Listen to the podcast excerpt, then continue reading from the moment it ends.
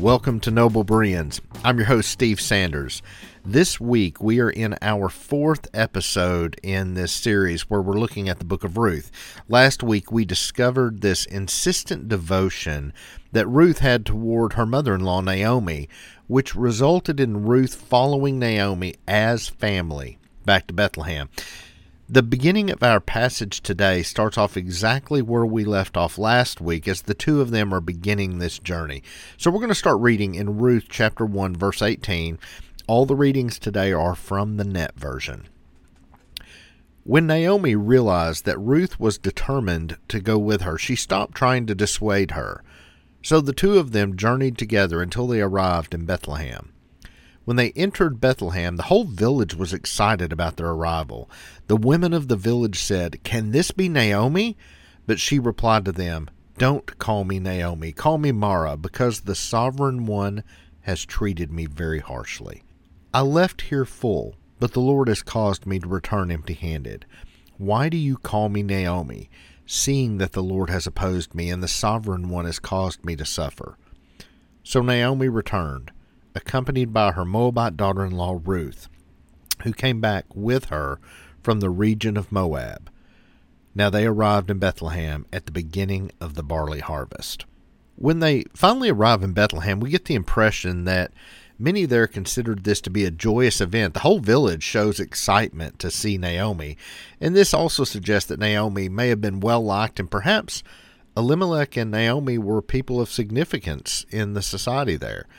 We don't know how long Naomi was gone from Bethlehem, but we know it was at least 10 years.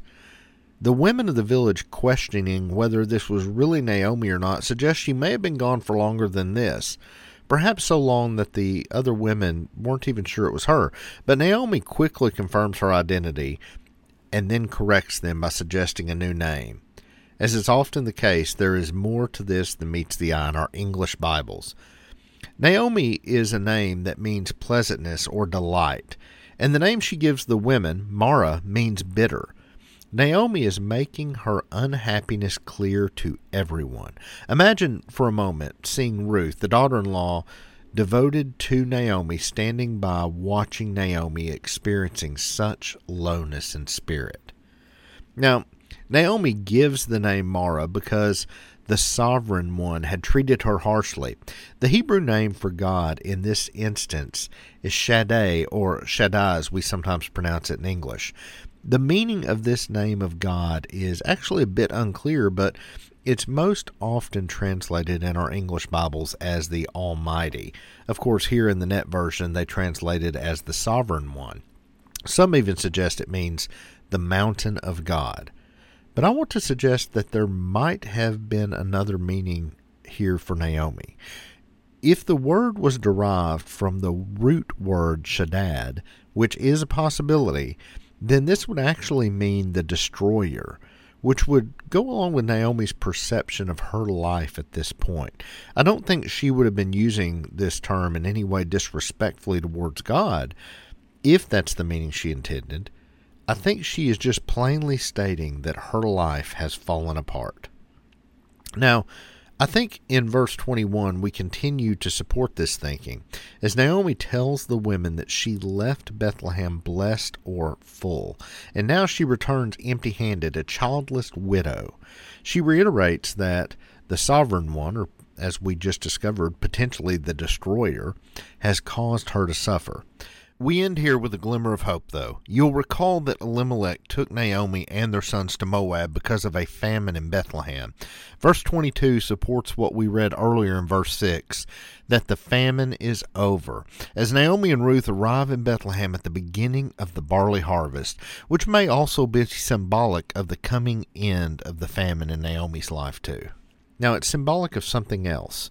As Josephus, the Jewish historian, notes, the barley harvest would begin on the second day of the Feast of Unleavened Bread. Now, it's on this day that the Israelites would offer up a sheaf of the firstfruits, which was barley, to the Lord, after which time they could begin their harvest.